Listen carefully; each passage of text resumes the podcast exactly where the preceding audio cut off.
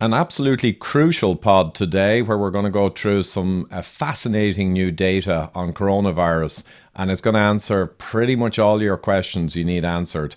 So it's going to focus on the UK generally, uh, but it will it will tell the story for many many regions. So just to let you know, here in Ireland we have a group of 40 doctors now and surgeons and some big names and uh, our group is publishing white papers and summary documents and we're going to be in the media I'm actually in one of Ireland's premier newspapers this Sunday in a half or three quarter page spread. So things are moving and scientific truth is getting out there. And I'm going to be talking to Nick now in South Africa, and he's going to have a great story of also adding international experts and worldwide experts, bringing them all together. That's right, Nick? 100%. Things are going very fast. We're, uh, we've been expanding since I was last on your show, Ivor. I think that was in May.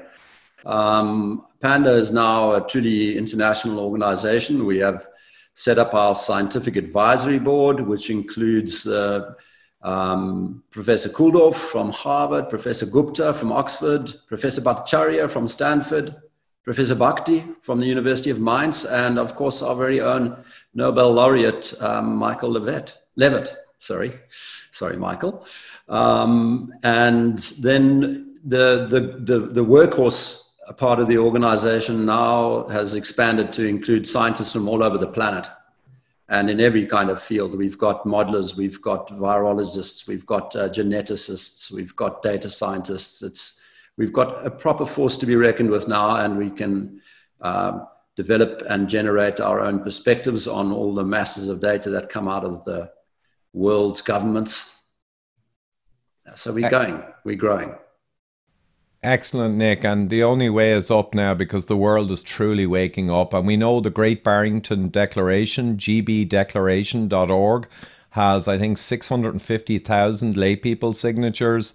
And it's got over 45,000 now scientists and doctors signed. So anyone who thinks that this is a fringe view, that coronavirus is not quite what what is being sold uh, is is incorrect. It is no longer fringe and it's growing fast. 100%. So you have, I previewed briefly your stunning data from the UK, which answers so many questions. So I guess if you share your slides now and uh, we'll just run through it and I'll throw in some of my thoughts, hopefully without interrupting too much. yeah, sure, Ivor. Let's get cracking. Um, we have a few slides, mostly from the UK, as you say, uh, which calls into question the whole basis for this recent lockdown. But I want to start with these US ones. I mean, you and I love these slides, right? Uh, for me, this is the slide of COVID, um, just showing how, how much the narrative differs from um, reality. You know, we've heard time and time again there's this second wave in the United States, right? But ethical skeptic looked at the data carefully and separated out your northern latitude states from the border country states, and you can see that you've got first waves in two different regions being superimposed, no second wave in America, right? And that's not For where sure. the story ends, because you can add in the 2003 SARS CoV epidemic, and guess what? Exactly the same pattern. Yep. And we see this all over the world with Brazil and, and the, the tropical regions. And you know what? As this seasonality was becoming blindingly obvious and being shared on Twitter and all over the place, interestingly, on July 28, the WHO came out with an announcement that this virus is not seasonal and will continue to be uh, felt in one huge wave. They actually denied seasonality in late July, just when it was coming out that it was obvious that it was. Well, we've, we've got the same problem as late as October. We've got our um, Ministerial Advisory Committee denying seasonality and predicting that we're going to have a second wave in the middle of our summer. Okay, then. It's ridiculous. But you can take the horse to water, can't make a drink. Um, next interesting thing to show you this is Sweden. We do these analyses. Anybody can go onto our website and look at this for their own country or for regions of the world at a time. Um, this was inspired by, I think, your um, double pane slides. Um, but this is fully automated, up to up to date web scrape data. Um, and this shows in the top half of the chart the cases for Sweden, in the bottom half on a different scale, a magnified scale, otherwise you wouldn't be able to see them at all, the deaths for Sweden. And the line that's going across there is the fatality ratio. And you can see there that the case fatality ratio has declined to almost nothing in the face of, even in Sweden, a wave of enormous testing. And that wave of testing has not been accompanied by deaths except to a negligible, what we might call endemic um, level.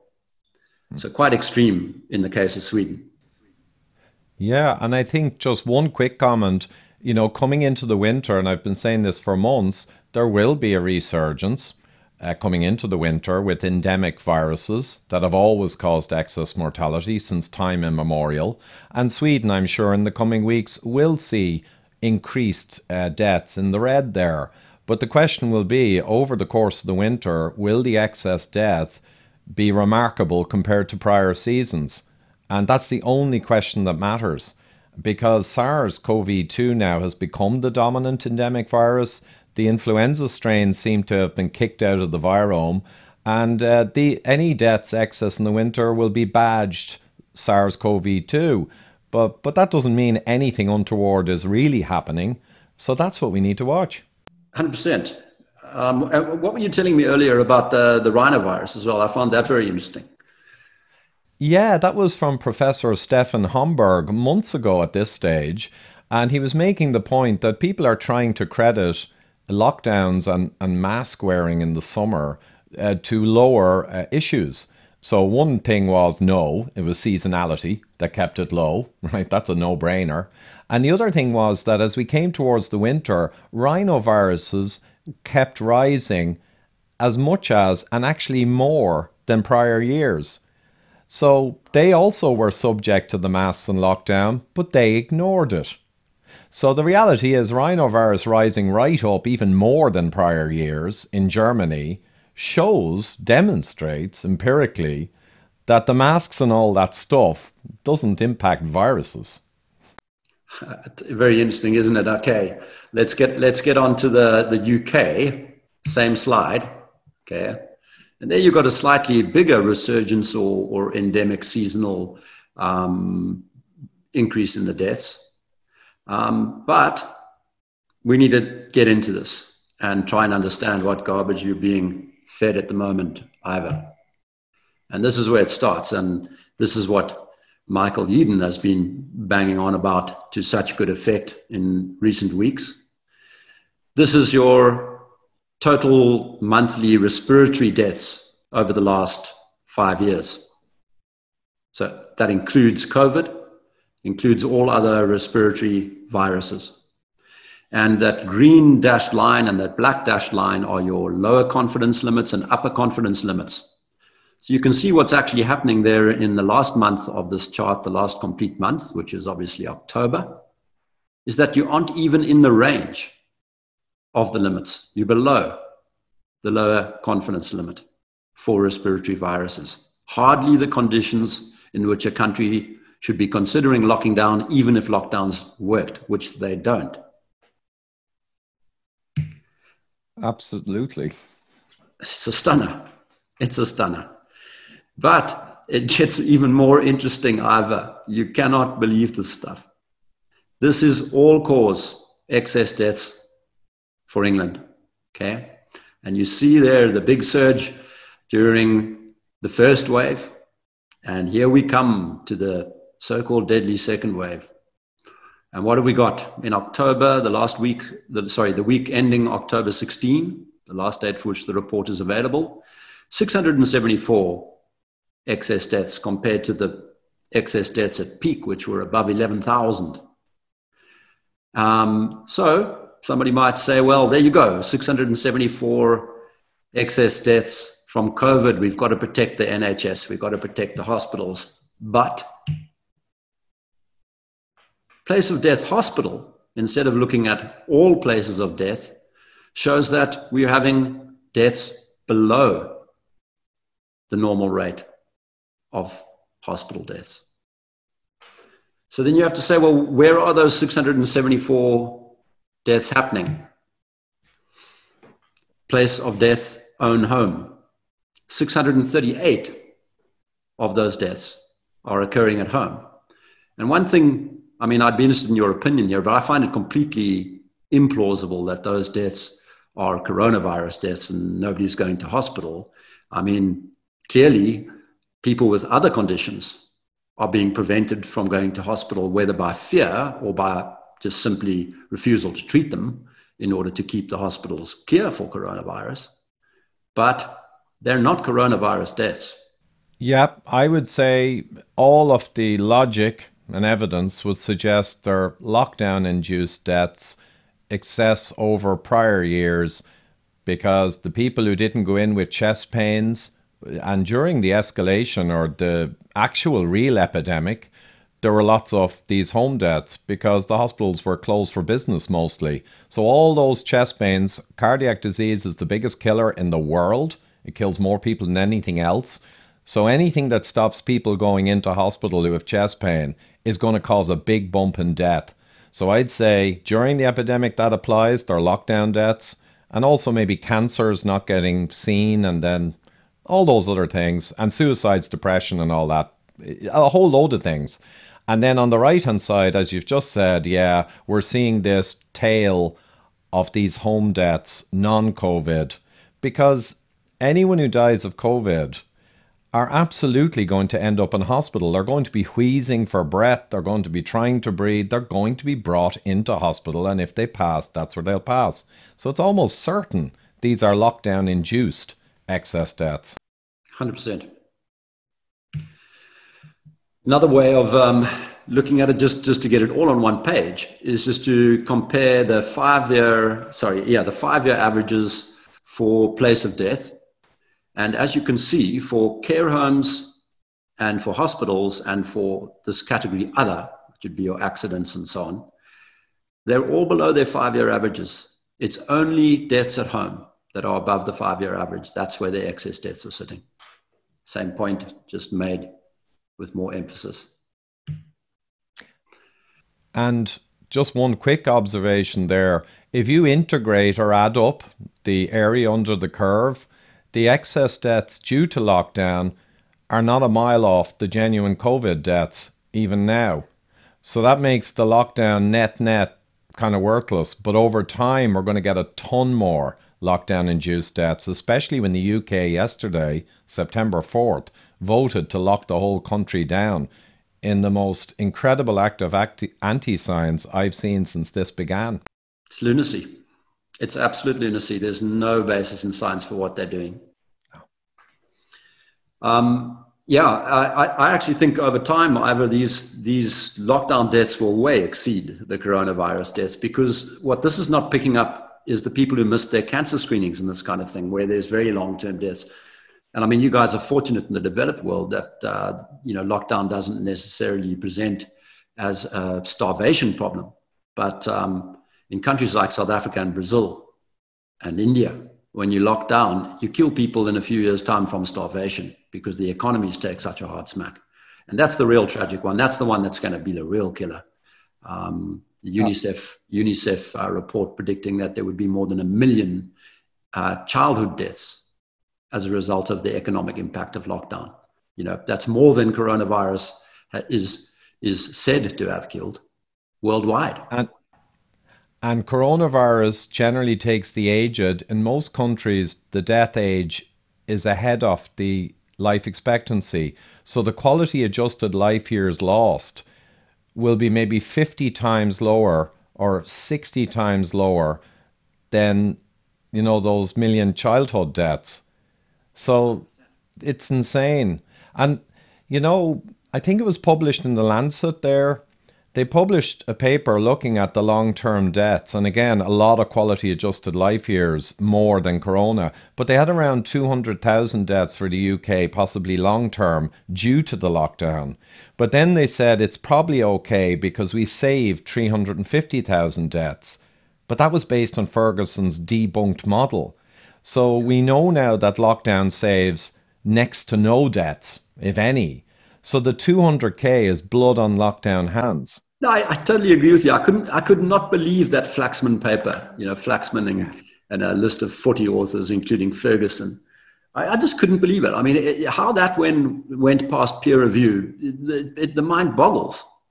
Um, Incredible. You know, they, they, they, and they cheated. I mean, they took the the the pre-lockdown um, deaths, averaged them, and then the the sorry the pre-lockdown and reproduction rate and averaged that, and then took the post-lockdown reproduction rate and averaged that, and said, oh look, it dropped.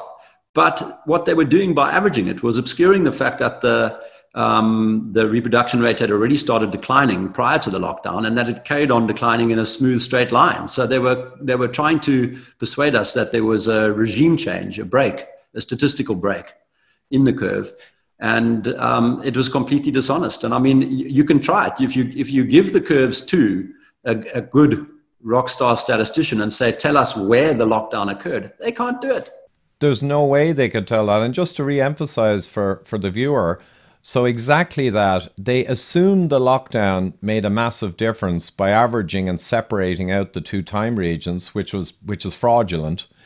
And not only did the lockdown come after the curve had turned, as you said, but the lockdown, when it came in, the curve never shimmied or changed shape whatsoever. So, lockdown added nothing to voluntary measures that people took anyway that were traditional epidemic guideline ones. So that paper, Professor Stefan Homburg from Ham, I think Hamburg University or a university in Germany, within a week or two, he issued a devastating reply with a basic analysis describing the fraud and how it was perpetrated, just as you said. And of course, no one's taking notice of that, even though no one can counter it. Yeah. I mean, the only alternative to fraud is a level of incompetence that, you know, is just hard to hard to agree with. When the guys who drove the lockdowns and were out by a factor of 10 to 12 in their models, when the same guys get together and say lockdowns work using fraudulent methods, it doesn't take an Einstein to work out what's going on, and it's not just stupidity. You gotta smell the rat, eh? You gotta smell the rat.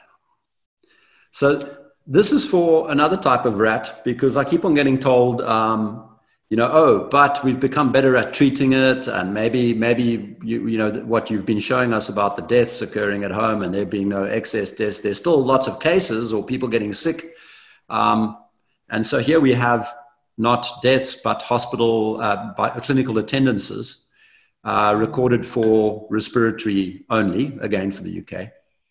Um, and what we show there is that relative to the dotted line, which is your baseline. Um, you're actually sitting quite handsomely below the baseline for respiratory attendances in, the UK.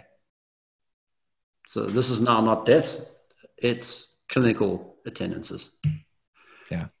And the other so, thing you get told is that, and this one I particularly hate, I can't stand it when people get onto this story about it's the children's fault. You know, they're, they're socializing. We had a horrible case of that recently where a bunch of kids were tested after going to a party. Party, of course, all of them asymptomatic, you know, and they come up with a bunch of uh, positives and they blame it on the party and blame the children on killing granny and all that kind of stuff. It's horrible psychology, and it's really just you cannot believe that people will be like this. But this is showing that those attendances are increasing in the old group where the respiratory diseases tend to happen. Um, and if you look at the children there, that's the little uh, light blue and uh, dotted yellow and orange line. There's nothing going on. There's just nothing happening there. So it couldn't be more of a falsehood. So we basically have the hump there of the normal return to school. Yeah. And it basically doesn't really affect the, the respiratory of the elderly, which is rising normally heading into the winter months. And again, use the word normal heading up normally going into the winter months. This is like any other season now. We had a tough epidemic with a new ish virus, but it shared a lot of its protein with prior ones, hence, very few people got hit uh, relatively. Yeah. But we had a big hump. Now that it's gone, it's endemic, and we go back to normalish winter behavior. That's right. There's the last winter right there. And so yeah. you're seeing this part of the curve here at the end, this little uptick over here in October. Well, there it is in uh, yeah. the previous winter. And, you know, this, if you look at the reaction to this thing now, where was the reaction there? Exactly. And I show my version. I have 2018 version of these graphs, and it's the exact same point. In Ireland in 2018, from September 8th, you got the rise. By October 8th, you are well up in respiratory driven by influenzas and other viruses. And the curve goes right up, like you see there, to the end of December. And our situation in Ireland now, even though we have coronavirus, it's following the exact same curve as 18. There is no difference. Right. This is just a list of causes of, I think, uh, sorry, I need to just check this. Is this the infections? Is this the attendances? Are they above baseline? Are they below baseline? Are they increasing or are they decreasing? And you can see here, I mean, the one that I would just like to point out, I think is particularly important, is cardiac, okay, above baseline those deaths at home that we were talking about. That's the kind of problem you're worried about. If you don't get quick treatment for a heart attack, that's when it causes death. My work for many years on prevention of cardiac disease and death, I'm very familiar with this. And there's no question, and everyone should know this you need prompt attention when you get a chest pain. There's enormous amounts of deaths because people don't follow up and they could easily be saved. So here's blood on hands big time from the biggest killer in the world. If you take the biggest killer in the world, cardiac arrests and heart disease, and you just make that a little worse, you blow away viruses. No time. So this is the tragedy. The second biggest yeah. killer, cancers? Cancers, we're going to see a long, slow hump in cancer death now going into the future, more blood on their hands. And you know, suicides, we don't have the figures. Someone in on the inside told me the suicide deaths don't get reported for a long, long time, and especially now, you're not going to see the suicide deaths for a year or two. But way out, we're going to look back and say, wow. And they're the most tragic with the most quality adjusted life years lost. You add up cancer, heart disease, and suicides and the rest, and multiply by the quality adjusted life years lost, I'd say corona, even including the epidemic, will be vanishingly small compared to what's coming. I just don't know how these lockdown promoters sleep at night, Ivor. It's just the stuff has been known, it was predictable. I, I just don't understand it. I mean, as you say, there's blood on their hands, and it, I, I just do not know what you do to a human being to make it possible for them to sleep at night once they've understood this. Yet the cognitive dissonance is profound and they are entrenched and painted into a corner now and worse. And the WHO guidelines to the end of 19, time honoured, the Irish pandemic guidelines are the same. They all say no isolation, no quarantines once a virus has entered a country. It's not productive, don't do it. All Until early. says that. Everybody's yeah. guidelines. Yeah. Yeah. And early 2020, there's one simple phrase we copied China. That's a reality. For some bizarre reason, we copied China and then fell in love with lockdowns. Even though all of the science says they don't help, worth a toss, and they'll increase COVID deaths over time, including next season, and they'll create an enormous amount of collateral debt.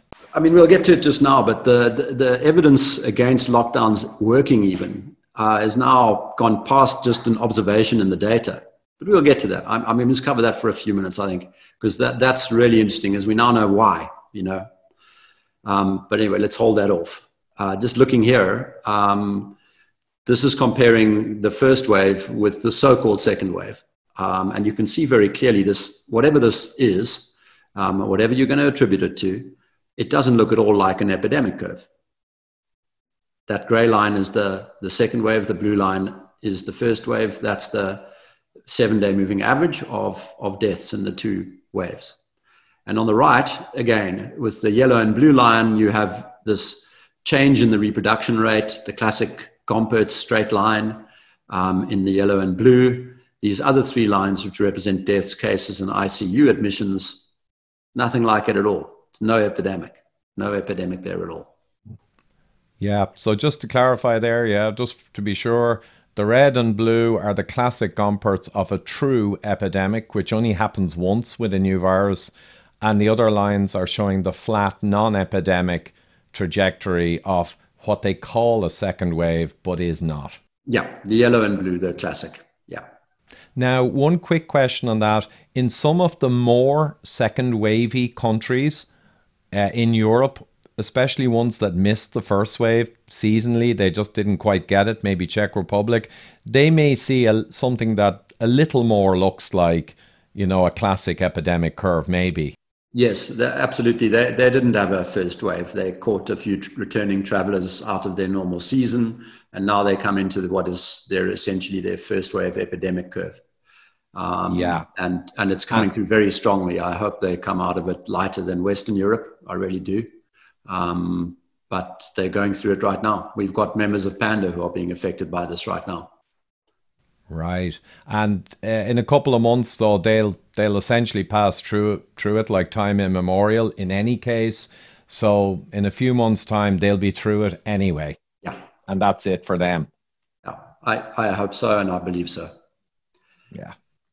Um, this one's interesting. Sorry, I've got your picture in the way of the text here, so I'm just going to have to move it. Um, you can drag it. Yeah. The positivity data up until week 40 in the UK was being deduplicated. What that means is if the same person tested positive twice because they're in hospital and they're trying to test whether they're recovered or not or something of that nature, then you wouldn't count it twice. You wouldn't count that second test as a new case. But according to the surveillance report, there's this strange note saying that since week 40, positivity is calculated as the number of individuals testing positive during the week divided by the number of individuals tested. You know, so this positivity is fine. That's that's all good, but the problem is those guys are being counted as cases. Okay, so. I, had heard this, Nick, and seen it, but this is official documents that if a guy tested three times with three positives in a week, three cases will go into the cases data? That's what this suggests. I mean, there's the first part of that, which is that you know we can we we test we test the positivity rate that way. Fine, okay, got you, reasonable. But the second sentence is a bit of a it's a bit breathtaking. You, you kind of hope they made a mistake because that's out of the report. okay, so there's there's a case demic problem all into itself. Yeah, that's a new one now. Um, sorry, here we go. Um, the other thing which a colleague of ours brought to our attention um, just last night, it's the first time I've seen this, was, and I just thought I'd throw this in here. Um, we need to, it, it's very hard to process quite how ubiquitous and abundant these little viruses are. I mean, these numbers are staggering here. You have, for example, in the soil and on terrestrial subsurfaces, 10 to the 30 or 10 to the 31. I mean, forget it. I can't imagine a number that big. That's starting to get into the domain of numbers of stars in the universe kind of thing um, you know, you're, you're, you're in a really, truly huge number there. And this very interesting story that although human babies are born without viruses in their guts, by the end of their first week of life, you can isolate 100 million virus particles per gram of feces. You know, how quickly the human body becomes basically colonized by viruses. I mean, 100 million is an awful lot for a gram of shit. It is, yeah. And some babies, I, I have five of them, you know, they produce a lot of grams of shit. So yeah, you're talking.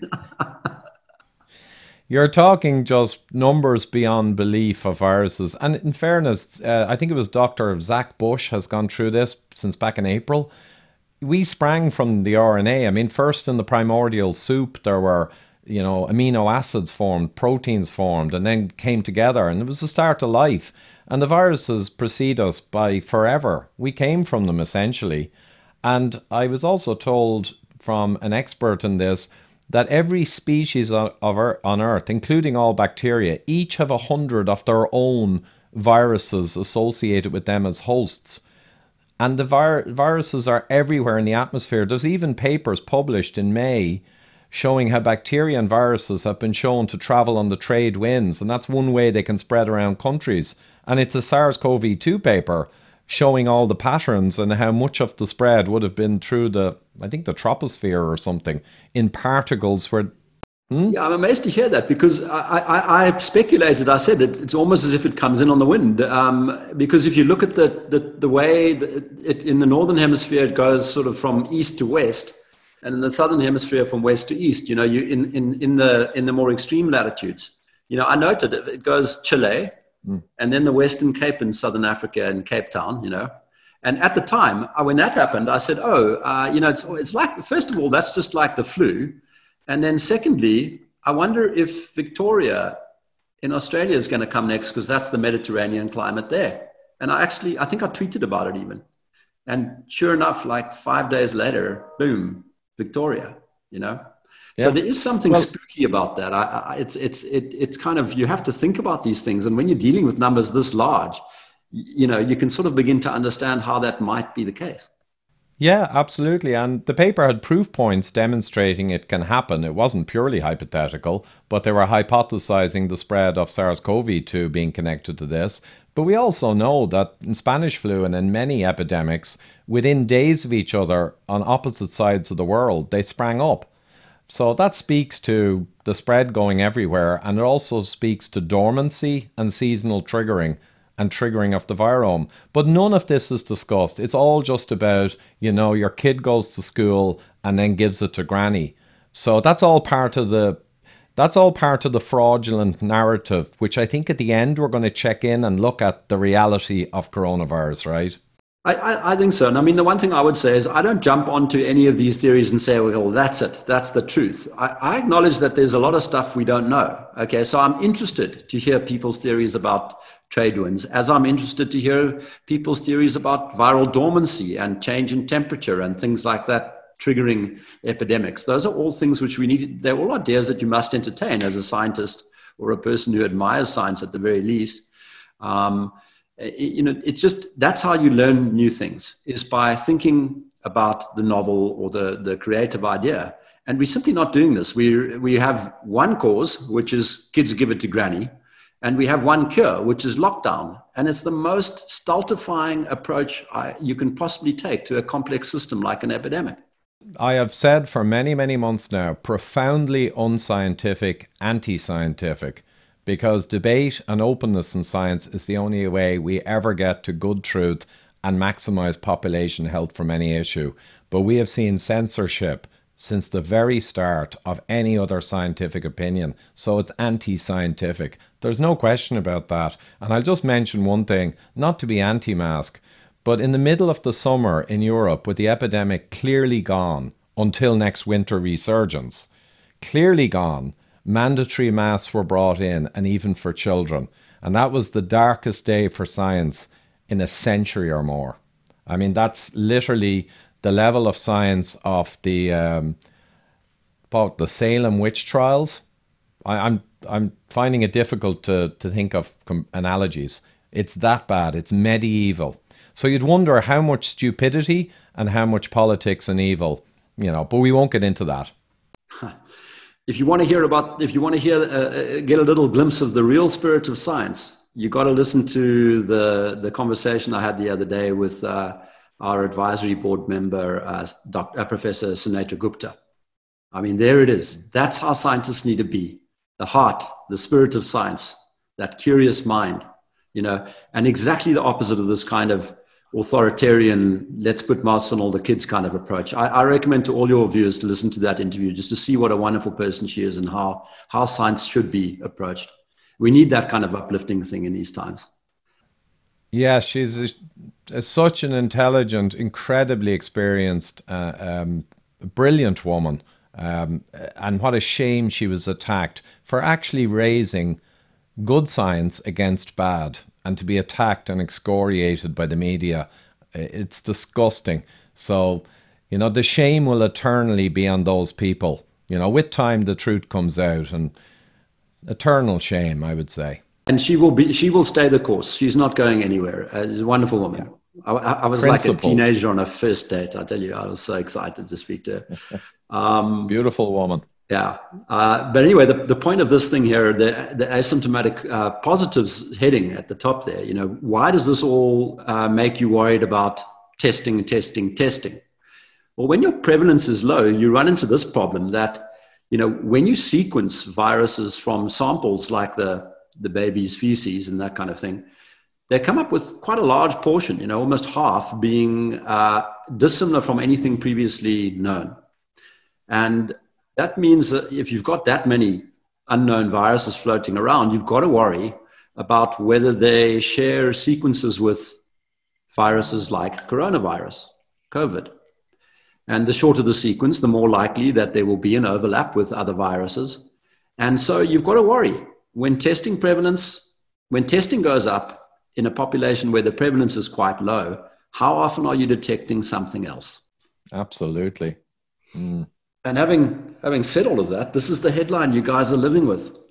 Liverpool wanting to test half a million people in the city, screening to try and establish the feasibility of mass population screening by means of PCR test.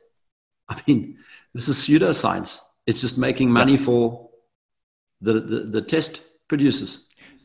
It's it's medieval level. Uh, we've regressed now. Uh, it's atavistic. It, it's insane. It's anti science yet again. And you know what? In the WHO guidelines and the other pandemic guidelines developed over decades up to the end of 19, testing and tracing is acknowledged as being ineffective and not to do once a virus has kind of largely entered a population. You might do it to try and isolate the population at the very start and we know this was in in November in Europe, December, and unrestrained for months, right? We've been through the epidemic full Gompertz cycle and we're out the other side. It's endemic now. So, how in the name of God would you use, by any pandemic guideline of the past, testing and tracing now in endemic phase? This is a point made to devastating effect by uh, Professor Kulldorff. And yet, Tedros at the World Health Organization just won't stop. Test, test, test. Contact tracing amid a contagious epidemic. You know, it's just ridiculous. And you know, the WHO, and there's no conspiracy because they've clearly done it in plain sight for the last six months. They want to mask everyone in the middle of the summer. They want to lockdown, lockdown, lockdown like lunatics. They want to test, test, test if you flipped a coin repeatedly 10 times, it's very hard to get 10 tails, be wrong 10 times. They are statistically, you know, being wrong at every single juncture. And that's hard to happen by chance. Yeah, almost as bad as a PCR test. Eh? Um, but yeah, pretty much. actually, that, that, that's maybe just something that's worth trying to trying to unpack a little bit. You know, people repeatedly ask me, they say, well, how can you say that there are lots of false positives if the false positive rate on the test is only 1% or 2% or whatever? And it's a, it's, a, it's a subtle thing, and I think something that people need to like just absorb a little bit and think about.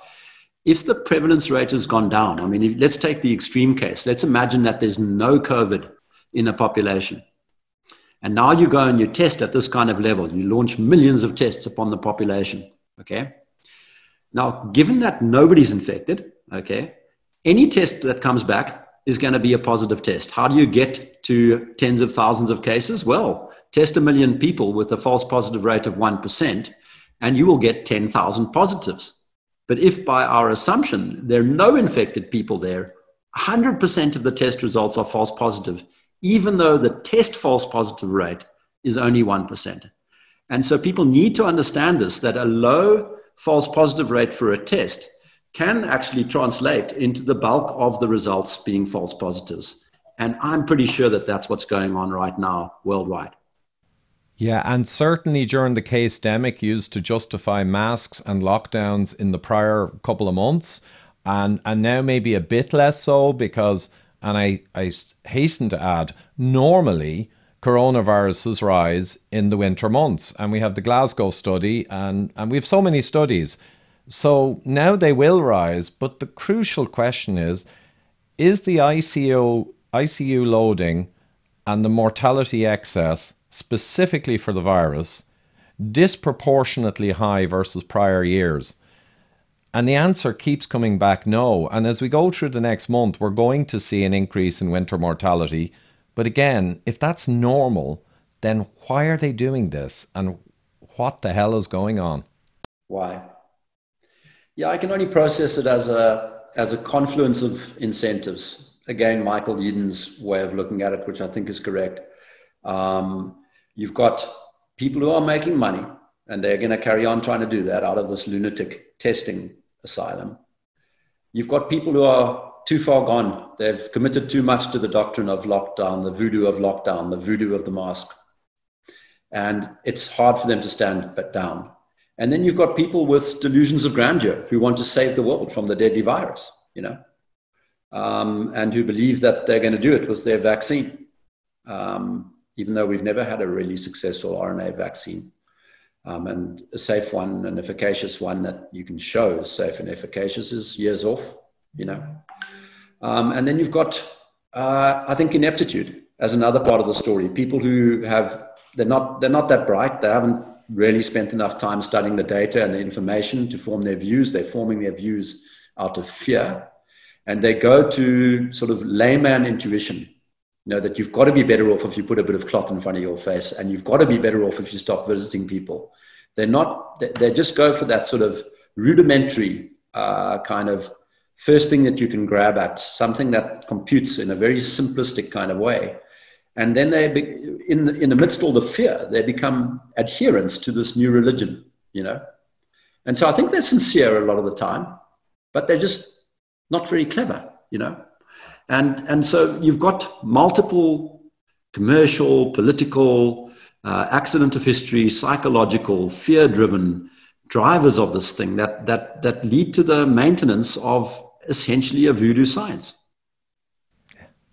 And you've got the virtue signaling aspect as well that pervades throughout the whole thing. Our modern society over 20 years has become safest and this virtue signaling thing. So the people have become kind of psychotic on this one, and they're screeching for these intuitively they should work lockdowns. And they've been propagandized for six months by all the media from all the other factors you're talking about. So they've been, you know, raised into a state of psychosis. So the whole thing is like this enormous engine with many parts, but it's all driving one way. The only one I'd add is, in fairness, in it's open the World Economic Forum have been very open about this being a huge opportunity and they're very influential all over the world. The WHO has repeatedly driven hysteria. Recently, I noticed they're talking about locking down all of Europe and closing borders in an endemic second bump.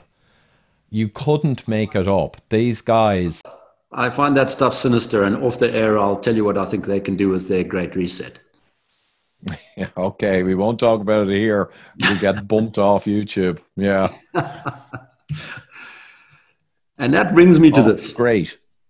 I, I wanted to just take everybody through this because you know if you if you if you've been paying attention to the rest of this presentation, you've got to be asking questions, right?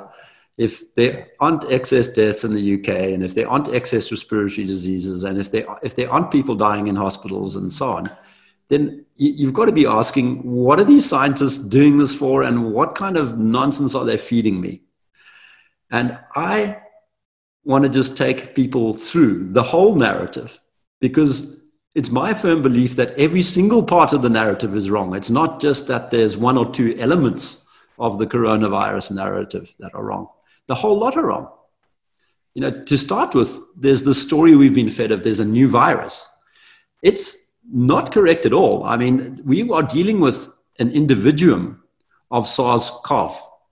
Um, an individuum is like the closest taxonomic relationship you can have. It's not a new species, it's not even a new subspecies. Here's a virus that's like Ivor is to Nick. You know, we're both subspecies Homo sapiens sapiens. Um, and you're, you're Ivor and I'm Nick. Well, this is the case with SARS CoV 1 and SARS CoV 2. They're very, very similar viruses. And that has great importance, as we will get to just now. The second thing is that this new virus is a new deadly virus, a deadly new virus. You know, this is the, the standard tagline in The Guardian and The New York Times. Um, it's not. Uh, Professor Ioannidis' work on this, which was, you know, initially people, those very newspapers heaped scorn on it and tried to say that it was faulty, the research. But his work, which has recently been published by the World Health Organization now, underscoring how sound it is, is demonstrating that the fatality rates here are commensurate, same order of magnitude as a, as a regular flu, a regular respiratory disease. Um, so that's not true, not new, not deadly. And then this idea that we're all susceptible to it, you know, uh, which was underpinning those crazy models that were uh, self evidently wrong, even on the date of publication in light of the Diamond Princess data. Um, it was clear that not all people were susceptible. Why aren't they susceptible? Well, because the virus isn't new and because we've got T cell immunity, cross reactive T cell immunity from other similar coronaviruses, of which there are about four circulating in the general human population all the time. So we're not also. And, yeah, absolutely. And just on the deadly, I, I often say it's within the envelope of a bad flu rather than saying it's just a flu because of the politics, but within the envelope of a, of a bad flu, which we never did anything for. And on the susceptible, I often try to get through to people and say, look, guys, there's studies that were done with symptomatic index cases, and they looked at all their indoor close contacts no masks, and 85 plus percent never exhibit any problem. If we were truly all exposed, those guys would have ravaged all the people they were living indoors with. That they don't. Empirically, we know they don't. And you know? we've known it. We've known it since March. I think the Gelt study yeah. was published in March or April, and there was that stunning result where your probability, if you lived in Gelt, of having encountered the coronavirus and gotten sick enough to generate antibodies okay, was 15%. 15% of the population got sick enough to develop antibodies. You know what the probability of having had coronavirus was if your spouse had it? Also 15%, which tells you a lot. You know, it didn't present a spouse with who, who was sick with coronavirus had an antibody response. So we're not talking about an asymptomatic case here, you know, or very unlikely that they would be asymptomatic having a spouse who was sick enough to be symptomatic didn't change your probability at all. yeah. it, this is so obvious, and yet they're creating cathedrals of anti science, you know, complex discussions, and they're all junk. There is no question about that. Yeah. So sorry, I'll let you go ahead, Nick. No, it's, it's all very interesting. And then the next point here is this idea that immunity is not long lived, that it vanishes. And that's based on this it's a true statement that antibodies wane quite quickly. But what's ignored is that's always the case. If your body maintained an antibody response for every virus in it in the system, you know, as we said just now, you've got viruses in you all the time, you know, you would die. You wouldn't be able to make it. You can't maintain. Uh, antibody response is very energetic. It's taxing on the system. So you only mount one when an infection gets out of control and the antibody response wanes. What doesn't wane and has been known about for decades is your T cell memory and B cell memory, the part of your immune system that helps it wake up and get going again if you get a serious infection down the line. And so it's completely wrong to be, and these scientists know this. This is first year immunology, it's not new. They know it, okay? But if, so they're lying when they tell you that your immunity vanishes because the antibodies are waning. That is a downright lie. There's no other term for it. This is not a lack of knowledge. You can't have studied any, any immunology and not know this. It's first year stuff. Hmm. And and we have top immunologists saying this, and they're actually getting their way onto the national airwaves regularly. So they are actually forcing their way onto the airwaves to lie.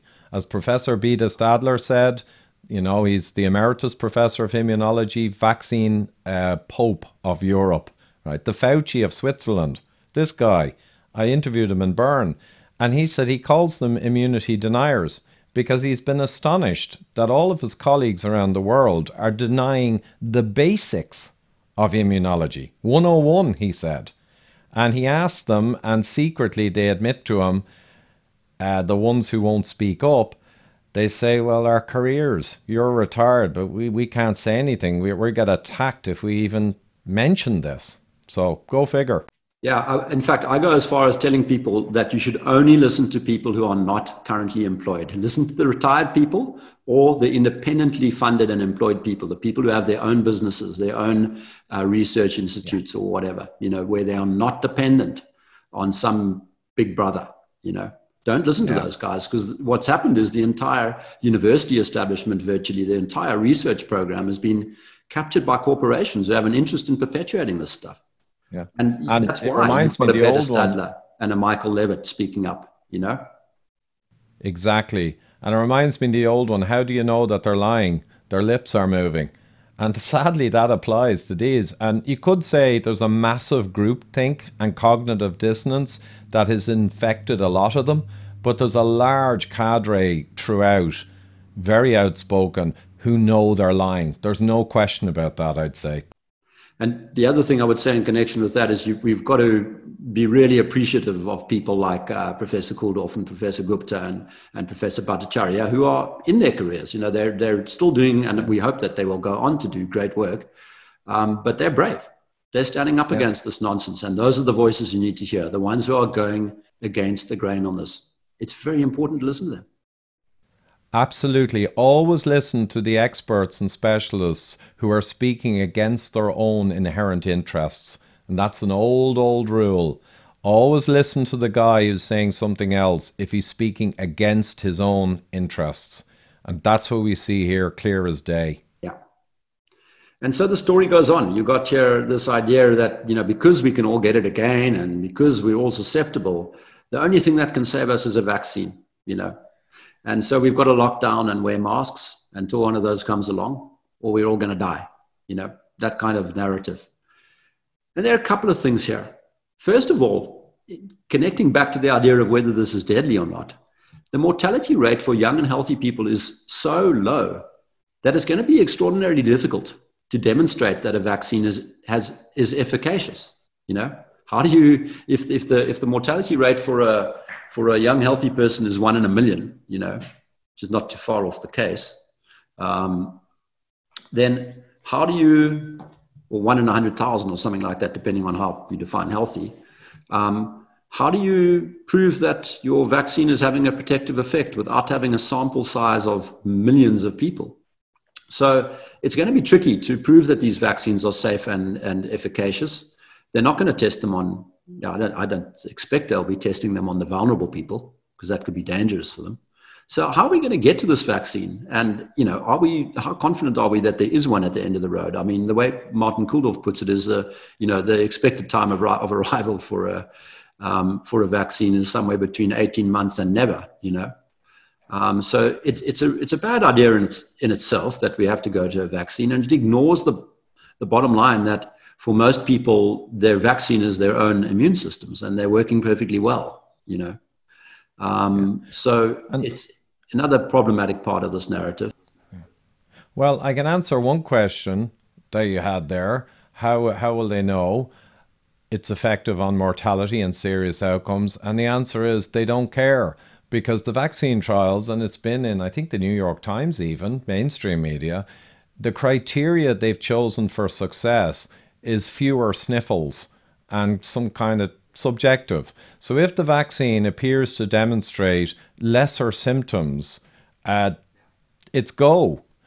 And mortality is not in it and, and other real world impacts. So the trial is kind of set up that if it does anything at all, uh, great. You're, you're all you're all go. We we looked at a trial the other day where the placebo group, you know, had been set up with uh, they were taking they weren't taking you know a, a, complete placebo which has no effect they were using another vaccine which has a suppressive effect on viral resistance um, so the you know the, the whole experimental design had been rigged to demonstrate that the that the, the, the vaccine itself was effective yeah, and apparently I only found this out recently because I don't really get into the vaccine topic. It's too crazy.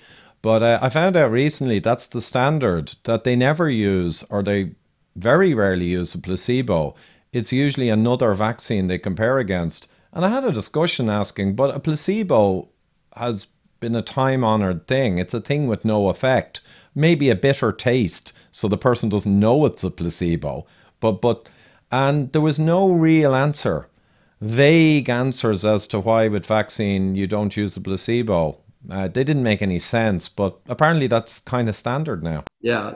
Look, like you, I don't like getting into the vaccine thing too much because I'm, I'm most certainly not an anti vax person. I mean, I think vaccines were fantastic inventions that saved millions of lives, you know, when it came to diseases like smallpox and polio.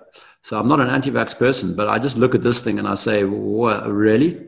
What are we doing here? Yeah, well, look, and the way, and I'm obviously zero anti-vax as well, and I always tell the story really quickly. Few years ago, went to Shenzhen. My corporation said, "Oh, you need some vaccines for something." Went down to the local company doctor, slapped them in. Didn't even ask what they were for.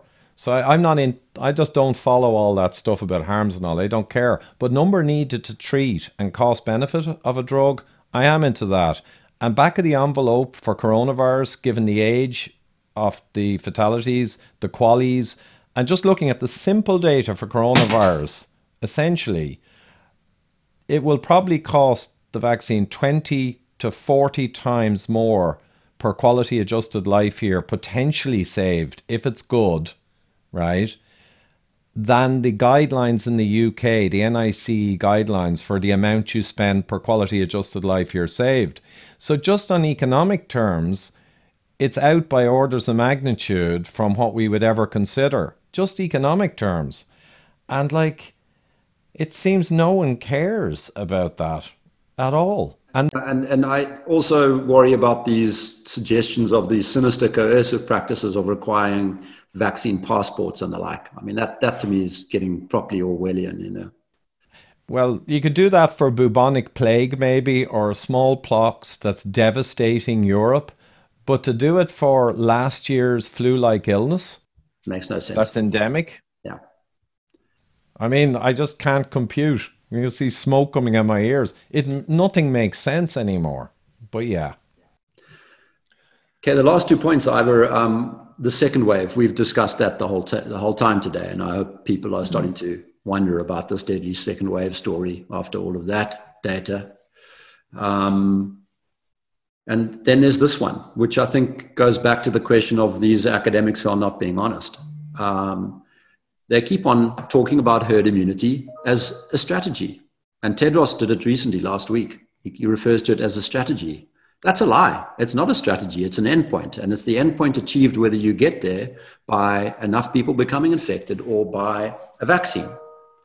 And you know, this, this concept that talking about how we get to herd immunity entails you being a person who wants to let the virus rip, you know, is just a dishonest slur. Um, we all know that it's one of the two ways of, you know, vaccine or infection. Everybody's going to be exposed, or not everybody, but uh, a substantial portion of the population are going to be exposed. And, you know, to me, this is actually the essence of the whole story because if you remember from our first uh, discussion all those months ago, um, we put up this chart. Um, sorry, where is it? Did I go right past it? Sorry. Ah, letters is out after. There it is. Um, we put up this chart showing, you know, back then on our early analysis that there was no relationship between lockdown stringency and mortality. As more of the longer dated lockdown countries fill in, that line is going to start tipping against lockdown. We're going to, we, we are almost certainly going to end up showing that lockdowns actually cause higher coronavirus mortality, mortality. And the reason for that is linked to this concept that you, your endpoint, whether you like it or not, is herd immunity. Okay. And what you want to be doing, what your strategy ought to be oriented around doing, is getting to herd immunity whilst infecting the smallest possible number of vulnerable people. And you do that by changing the relative mobility of vulnerable people. You bring down their mobility without reducing the, the mobility of the non vulnerable people. And what generalized lockdowns, general lockdowns do is exactly the opposite because your vulnerable people are less mobile to start with. So when you start putting the brakes on the kids and the young adults and so on, you, you massively reduce their mobility. And so the relative mobility of the older and more vulnerable people, the at risk people, actually goes up. And that, for me, is a very compelling explanation for why you get this very high mortality in countries like Peru, who have had brutal and extended lockdowns, and the very high age based mortality that we've experienced in South Africa um, with our 220 odd day lockdown. It's actually counterproductive. And you know what? This was published in the British Medical Journal back in June, July. This concept by a team, peer reviewed, and we have the paper. And Friedrich uh, also has a paper out now, preprint, same concept. Makes absolute sense, even though it's a little counterintuitive, and it agrees with the real world data and predictions, unlike Imperial College junk. So here we have it that they will actually serve to maximize COVID 19 deaths over the long term and add on an enormously bigger number of excess deaths by all the other lockdown impacts.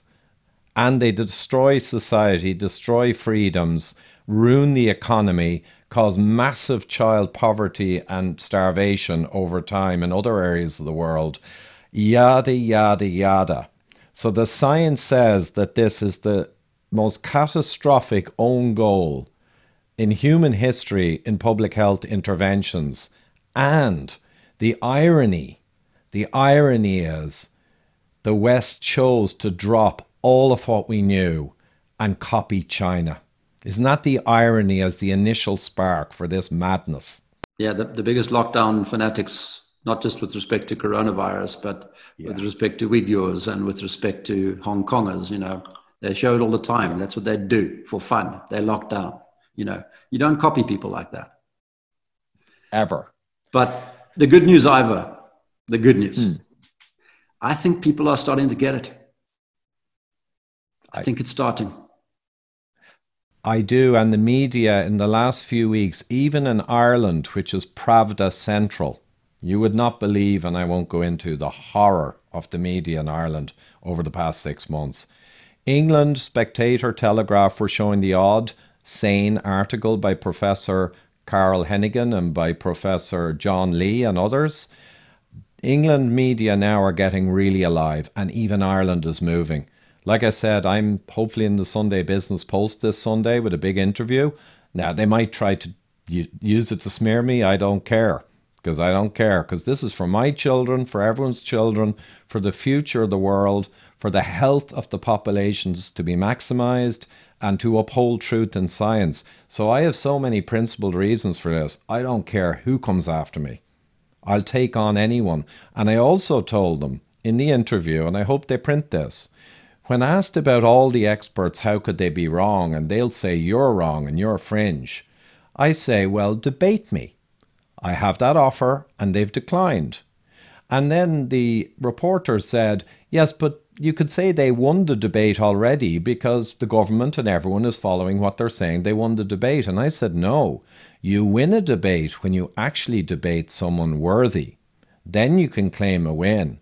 You don't win a debate if no one ever debated because we had censorship and 100% one sided coverage. That's not winning. That's not science. I'll tell you how bad this gets.